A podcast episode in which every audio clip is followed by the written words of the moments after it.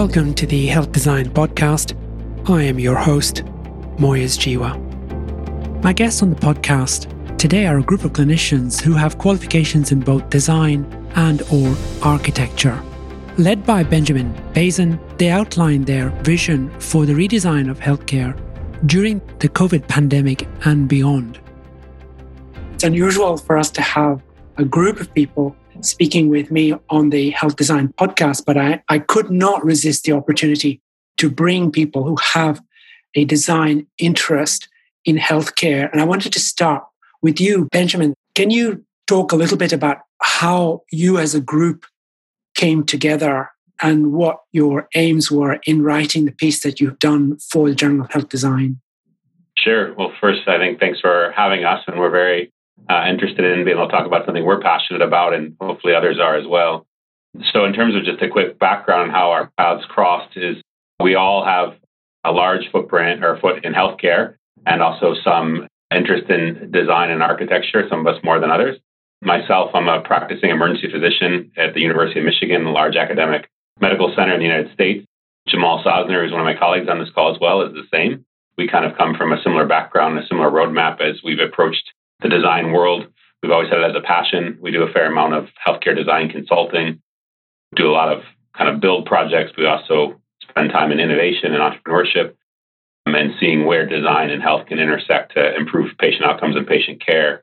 Diana Anderson, who's also on the call, again, introduce herself in a minute, is a rare breed. She is a trained architect as well as a trained physician and it's, you know, holds degrees in both disciplines. So really understands kind of both worlds of better than pretty much anybody I've ever met. Um, and we've worked with Diana and presented national, national, international conferences previously. Jamal and I have, and so we've interfaced before and always kept in touch. And so she, her perspective seemed very valuable to us, so we kind of brought her on board early.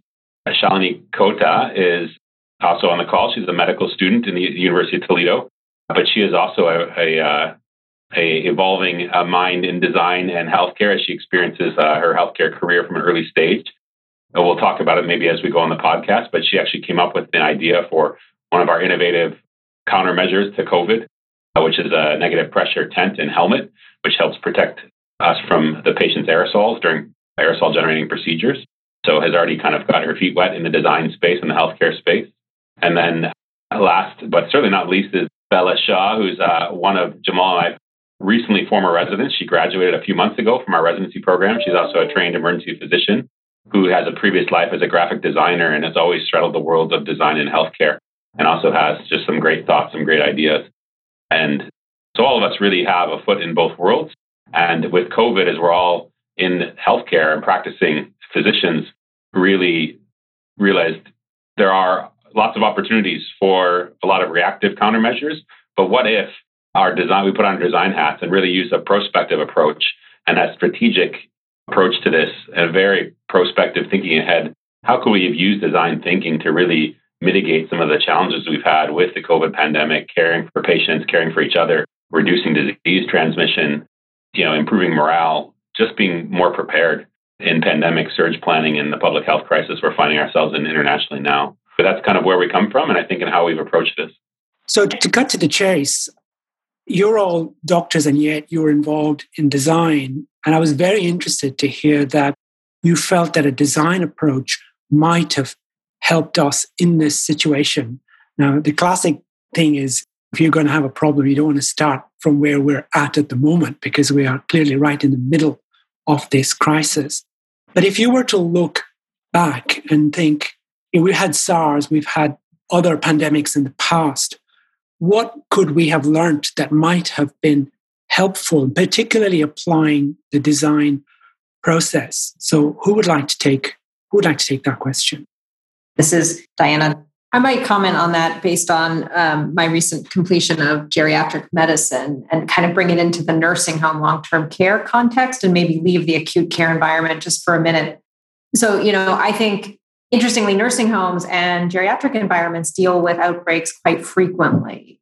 You know, we're no stranger to this, especially during flu season, but we're constantly dealing with sort of almost a, a mini pandemic preparedness in these congregate living settings.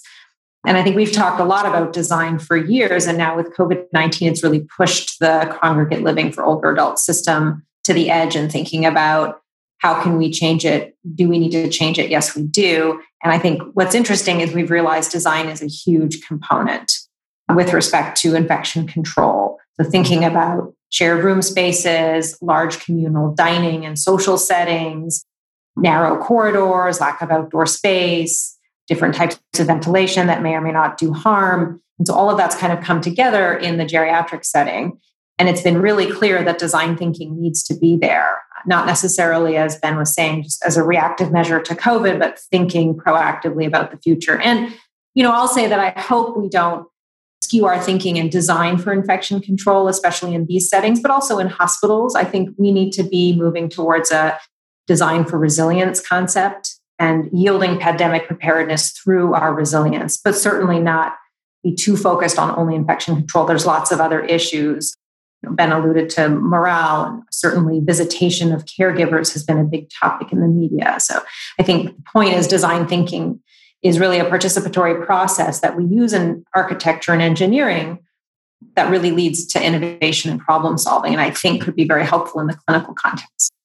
And to your point, uh, Dan Anderson, it's uh, it's true that the majority of cases that we have seen, certainly in Melbourne, Australia, Uh, recently of COVID have been in the aged care sector, where you would suspect the issue is that a good practice was not followed or was not able to be followed because of the way the environment was set out. There are other settings as well, of course, and clearly emergency medicine is one of them. So perhaps we could focus then on emergency medicine and what's the perspective on that? I can maybe comment really quick. So uh, it is interesting. I mean, I, I agree with you, Moyez. I think that's a very it's a very good way to look at things. When we look at the built environment currently, I don't think that we have, you know, all of the all the things that we tell our patients, that we tell the community, you know, the social distancing, the masking, the the significant protections that our, our public is taking when you look at your average emergency setting when you look at the areas where we provide care when you look at the the common staff stations even places where we might you know take a break and and uh, and have lunch or something like that i mean we very rarely are able to actually uh, promote social distancing within our own institutions just because it's not something that we've ever designed towards so you know again being a a glass half full uh, person, an optimistic person. I always um, I always think of what can we gain from the current pandemic that we're under. And, and I agree with you in your opening. You had mentioned we've certainly experienced smaller uh, respiratory viruses, whatever the case may be, in the, in the in the past. And you would have thought we would have learned from that. But I think this is the first time where we're having a, a significant opportunity where we can actually take you know the significant challenges that we're under in the healthcare system across the world, not just in the United States where we practice or in Canada and Diana's uh, perspective. And I think we can actually start applying best practices and really changing the way that we look at things and and as we had kind of written in our piece, how we can incorporate design specifically into these sectors with an eye towards the future of how we can, you know, prevent things like this from ever happening again. It's very difficult to kind of steer a big ship like this quickly, and we'll kind of get to, you know, Ben and his crew have made some amazing innovations in just in time fashion. But when you start looking at this from a public health perspective, I really think that we have an opportunity here to be able to, you know, incorporate formal design thinking into our architectural design of our facilities in the future to help mitigate that problem. What seems to be obvious to us is that you cannot rely on people to do the right thing always. And there is no room for error in a situation with a virus that is as infectious as COVID clearly is. And so we've got to design for that, don't we? We need to design for a system where it's almost foolproof, where it becomes habit, where it becomes an automatic response to a situation. You walk into a place and you know that you're going to have to do certain things. And rather than rely on people actually remembering to do those things, it's almost built into the environment. You're nodding, Benjamin. How could we do that at an individual level, at an institutional level, you can understand? So I think Obviously, what you're speaking of is key. And I think it's the human factors approach, right? Where you make it very hard to do the wrong thing. You make it very easy to do the right thing and very hard to do the wrong thing. And so, and from the emergency perspective, again, I think because we, even though, as you alluded to at the beginning, as we've experienced SARS and MERS and influenza every year and tuberculosis, and you know these are not new things. COVID nineteen is new, but the experience of going through a pandemic or epidemic like this is not new some of the things that are new that is interesting, I think, is physicians or clinicians fear of treating patients because it's so virulent and we don't have the right tools all the time. And that is something I'm not sure that many of us have seen before in our lifetime of practicing medicine.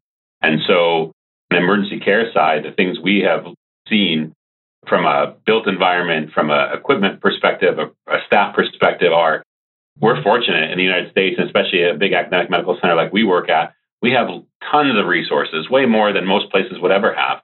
But despite that, we don't have enough ventilators. We don't have enough negative pressure rooms. Where do people, if they recover, where do they go to convalesce, where they can't go home? They can't social distance. And then you take that and you move it to much less resourced environments as COVID spreads through India and Africa and South America, where they don't have those resources. Everything is worsened by orders of magnitude. And so, how do you come up with solutions that are scalable, that are, again, prospective, scalable, deployable, and thinking ahead of time? And so, again, I think you start thinking about what things like so again i'm alluding to something that uh, shalini came up with that we've now built is this kind of portable negative pressure tent and helmet. It's very small low cost. It can be taken anywhere around the world in any environment rich or poor doesn't matter where you are you could use it. And it offers protection for the healthcare worker for getting the virus. It offers protection for the patient in that we can use all the tools in our in our arsenal to treat them. There's lots of physicians and clinicians are afraid of using high flow nasal cannula, non invasive ventilation, nebulizer therapies. I'm afraid of intubation and other things because the aerosol generation, generation from it is significant and may infect us and then take out a lot of your healthcare workforce. And so, thinking from a design perspective, which really design thinking again is de-siloing all this expertise. It's taking all the knowledge of the engineers, the architects, the designers, the physicians, the clinicians, the healthcare workers, and putting them all together and thinking out of a common problem with a common solution. And so, again, I think the design thinking approach doesn't have to be big and fancy.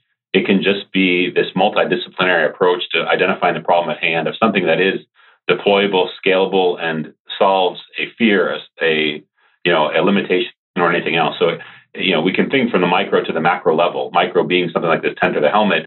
You know, the macro level being uh, field hospitals and negative pressure rooms and novel ventilators and places for people to convalesce and new systems of care design. So there really is a whole continuum where design thinking can really span the number of interventions or mitigation strategies we can come up with. So and then as I've been working with Shalini and the helmet and the tent, and Bella and I have had lots of conversations about how design can improve healthcare delivery.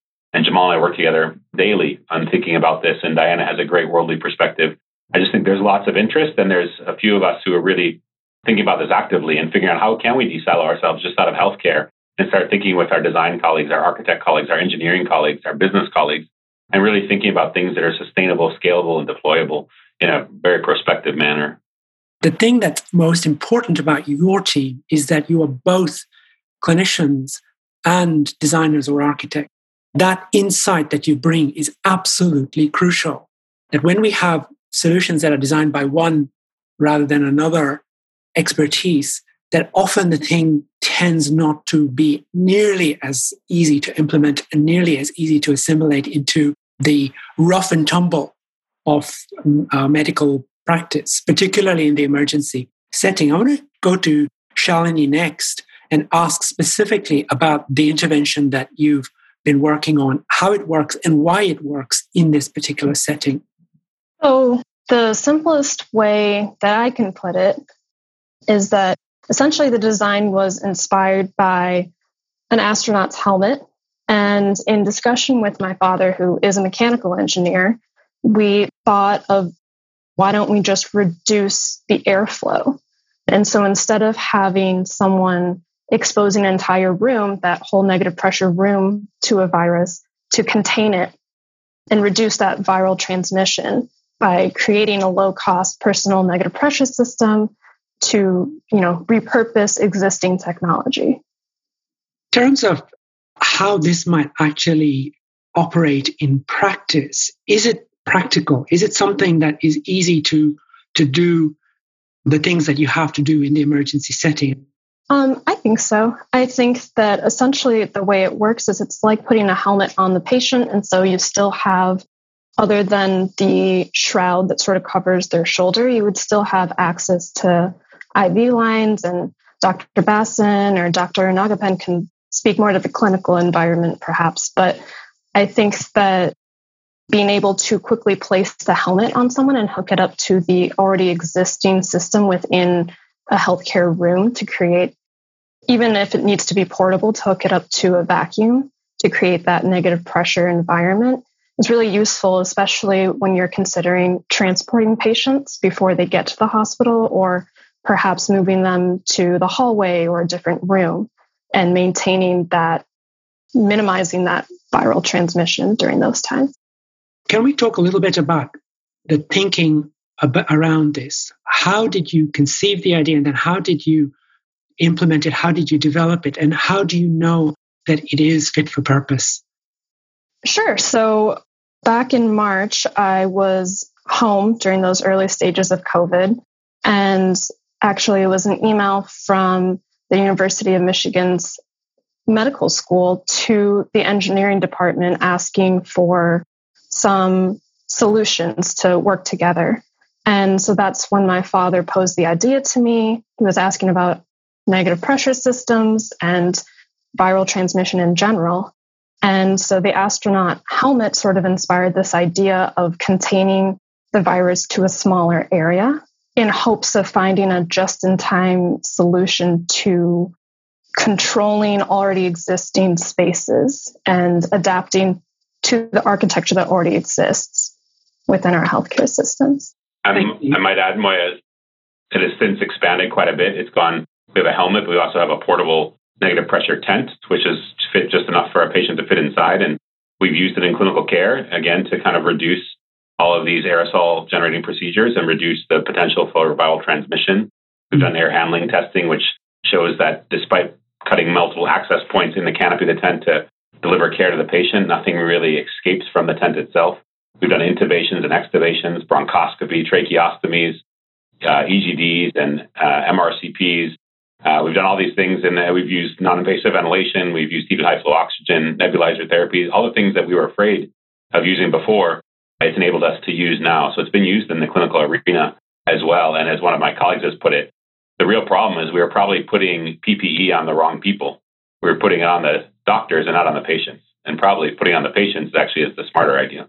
Yeah, that's exactly the point, isn't it? Really, because the issue is that when people are becoming infected, they're becoming infected because they've slipped up in some way. And if you've got five people in the room and the patient, you're increasing the risk five times because you've got all those individuals who are not potentially following the rules and perhaps for good reason uh, because they'd had to do something quickly and they were on autopilot. And autopilot is our enemy here because we do what we do because we're trained to do it in a particular way. I want to bring Bella into the conversation. And Bella, do you want to comment on that, and particularly from the perspective of someone who might be in that space and how it looks to you as you consider the issue? So, I think one thing that's really interesting is with the onset of the pandemic, there were a lot of gaps identified. And these were gaps that we sometimes we're aware of, but oftentimes we said, oh, okay, it's, you know, one in a hundred patients. We don't need to worry about this. We don't, we'll deal with it when it comes up. And I think what the pandemic showed us was highlighting perhaps we need to pay attention to those gaps and perhaps we need to start to address those gaps before they actually become rifts and canyons and bigger problems. Um, I think with the description of, for example, the negative pressure tent that Ben and Shalini had worked on, that was something that would have been a great uh, help with tuberculosis patients, with measles patients. It's not that this didn't have an application previously. It's just that this was a gap, and suddenly that gap was became a rift. And so I think what's interesting is what we've noticed is there's been a surge in this interest in design and design thinking. I've noticed a lot more news articles, as have much of the group, just that a lot of people have realized what we're doing perhaps isn't the best way to do things. And I think that recognition of growth and potential, and also just personalized solutions and recognizing what does our hospital need? What our hospital needs might be different than what, say, a county hospital needs or a small community hospital. And so I think coming from a large academic center, oftentimes we get stuck in the weeds with some of the more nuanced research. And I think an interesting thing out of the pandemic is that suddenly we're focused on some of these very core, basic healthcare things such as sanitation, infection control, some of these basics that really apply across the board to even lower resource countries and communities. And so I think I think that kind of overarching application was one of the coolest things that I think saw I saw come out of this is that suddenly we had some of these large ivory tower academic centers working on the same thing and fighting the same thing as some of these lower resource, lower income areas. And not always were those goals aligned, um, but suddenly because of the pandemic, a lot of things shifted. And so I think one of the strengths of design, not only to bring a lot of people with different expertises together, is also to help try and bridge some of those common, just fundamental issues that as a society we really haven't fully overcome. I think it's a truism, isn't it, that when we've had disasters, particularly global disasters, we've had huge strides taken forward in medicine. And we think about the Second World War, we think about antibiotics, First World War, blood transfusion. There's all kinds of things that happened when these things unfolded. And here we are in the middle of what clearly is a global crisis. And the two areas that I'm seeing, certainly from the perspective of the journal, where people are taking strides is in digital health in terms of telemedicine and such like, but also specifically in design and how design can help us. And I want to bring Diane back into the conversation here.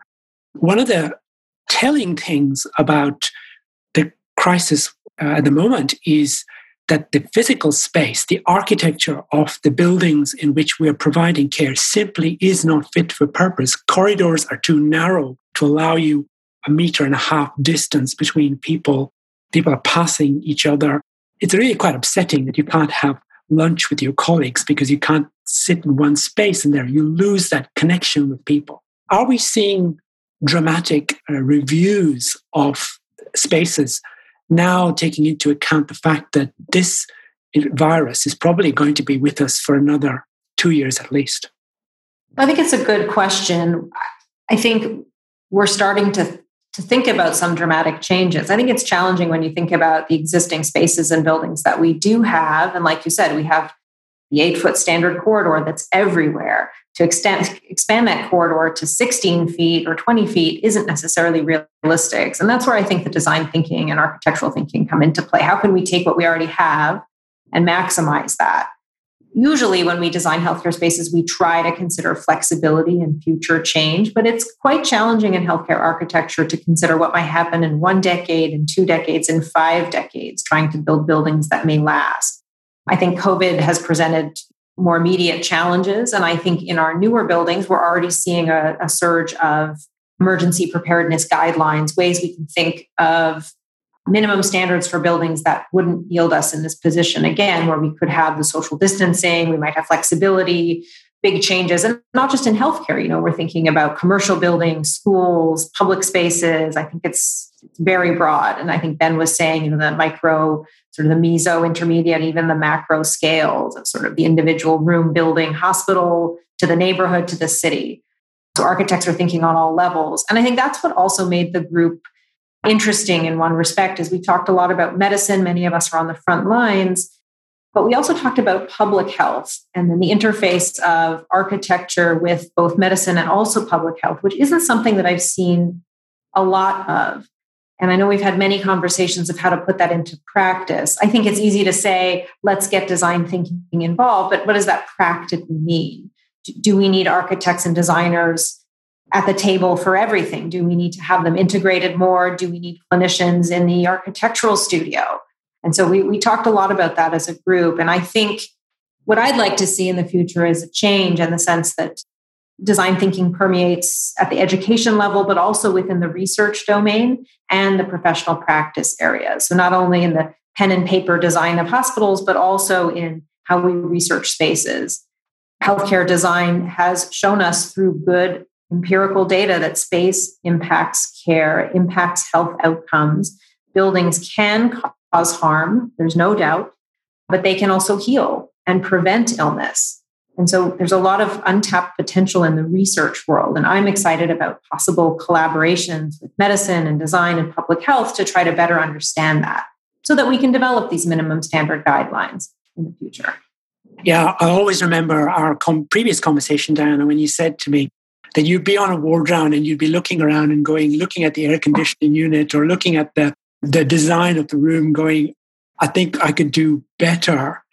And this is your moment because absolutely we can do better because it's not just about how the patient feels anymore. It's not just about the patient satisfaction. It's not just about a healing space. We're talking about safety here. We're talking about people surviving being in a hospital environment or clinic environment, not just that they feel good, but they come out of there alive. That's an, so safety is an interesting question when you think about architecture, and it'd be interesting to hear some other thoughts from the group.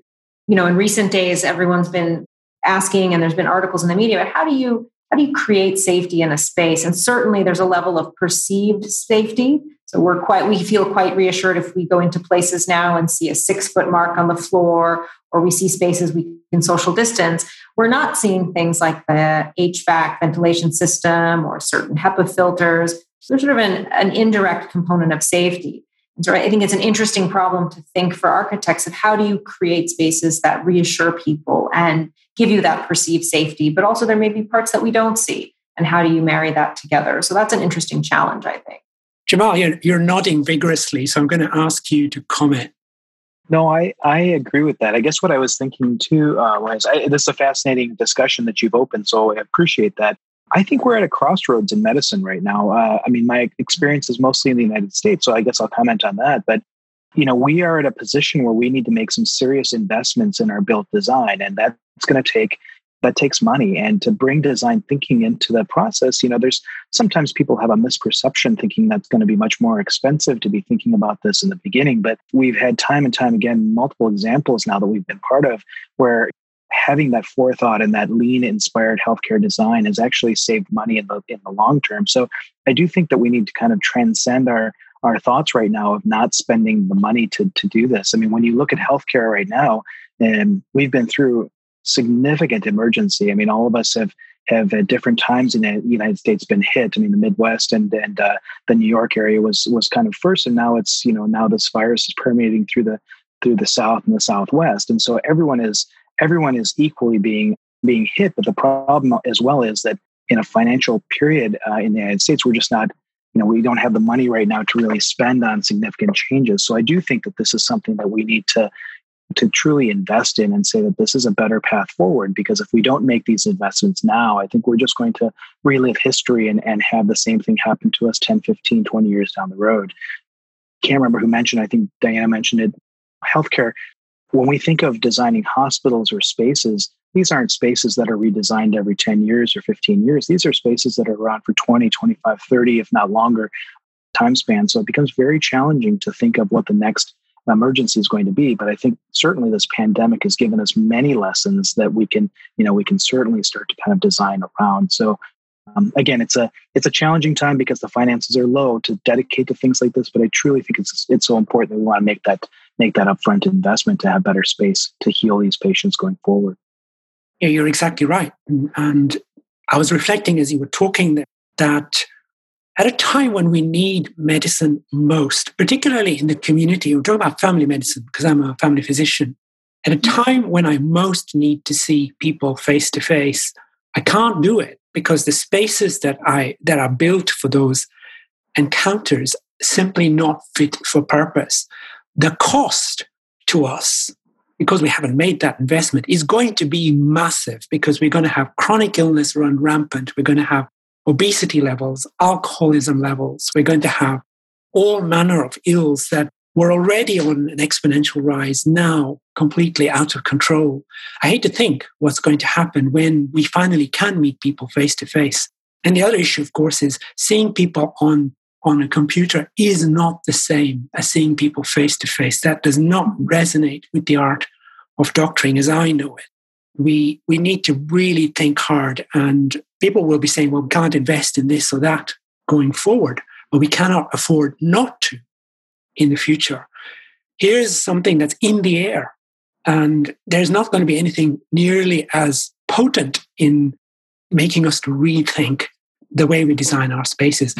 I want to now maybe come to a close with this conversation, but I want to give Benjamin a chance to maybe summarize where, where we've got to on this conversation and perhaps give us a waymarker for the future. So I, I, agree with Jamal. It's a fascinating conversation. It's very, it's always fun and interesting to talk with people who are like-minded and really trying to figure out ways how to pivot. How do we pivot? And that's really the question, I think. And the other thing which we kind of alluded to, and Diana was talking about the intersection of really all of this architecture, design, medicine, and public health is the key piece. As, as we've seen with COVID, which is true with lots of different disease pathologies, but you know the social determinants of health really weigh heavily with COVID. So the virus doesn't discriminate. However, those that have less access to resources that are unable to social distance because of the physical place they live, whether it's a congregate living situation or poverty, or don't have access to masks or other things, it really affects them much more significantly than it does others. And so, so the social determinants of health really, as a public health crisis, play into how COVID has affected others. Others. So I do think there are. We focus a lot on the medicine and what are the mitigation strategies, but without fail, we are seeing unequal uh, effects across across the population, despite the virus not discriminating the effect it has certainly is discriminatory. So there is certainly a marriage there of the impact we can make across disciplines. I think, you know, if we talk about the future, I think we've identified some of the problem. I think we identified how what our kind of approach and our, you know, our, our paradigm for approaching this is. Some of the strategies to go forward, and we don't have all the answers, but some of the things that us as a group or a team have thought about is we really start to need to start at the educational level as we educate in these silos. So as you go and get your master's of public health degree, or you go to medical school, or you become an engineer, or you become an architect, or you become a designer, as you go through these special specializations of your career path, there really needs to be a focus on multidisciplinary approach and bringing design thinking as a modality into all of these expertise silos of expertise and really have this conversation very early in your career of how do I focus on the problem at hand as opposed to just my specialty on how to solve it and how does design thinking help me do that. So one of our mitigation strategies is to really start to push design thinking as a problem solving strategy, no matter what your discipline is, as a way to move forward as you start to specialize early on in your career and it becomes part of the way you address issues and problems. I think the other thing is what uh, Diana alluded to is that, at least in medicine, the decision makers at the top frequently may be physicians, they may be business oriented or otherwise, really bringing architects and designers to the table and having a, a, a key strategic place at the decision making of the health system in order to designing systems of care and having an architect and designer involved in all the strategic planning and decisions of a major health system early on so that these again become prospective strategies as opposed to reactive just in time solutions the, the virus has really created great stress across everybody and everything in the world and so I think in times of great stress also brings times of great ingenuity. And so we really now have a chance to to pivot again. So I think bringing people who think differently into the fold of traditional decision making in healthcare is now is a key time to do that. And again, I think there's opportunity for innovation across. We talked about from the micro to the macro scale. Things like Shalini has developed and we've now taken into the healthcare system to really make a difference at the bedside as Diana said, all the way to changing the system of care and how it applies not just in the hospital, but to nursing homes and to cities and the way we interact and intersect and travel and transportation. Really, across all industries, there's an opportunity to learn from each other. And I think trying to de-silo using the virus maybe as the oil on the fire, the gas on the fire to do that, I think is is okay. If that's a, if that's the excuse we need to move forward, then that's fine. But now is the time to do it, and um, we have an opportunity, and we should probably seize it. And so again, I think people like us who have who have feet in both worlds of healthcare and design, but we certainly have plenty of business and architecture and uh, and engineering colleagues and other colleagues who have great solutions and great ideas. But we need to be able to be in the same place to circulate those ideas. So creating those environments that allow us to do that in a way that benefits everybody, I think, is is the next key step for us. I think we can agree that your moment is now. The impetus has never been greater, uh, not just in terms of designing the future, but helping us out of the situation that we're in at the moment. Uh, ladies and gentlemen, thank you so much for your time. It's been an honor speaking with you, and I look forward to reading your paper in the journal. And uh, let's have another conversation very soon. Thank you very much. The Journal of Health Design. better health by design. Visit us at thejournalofhealthdesign.com.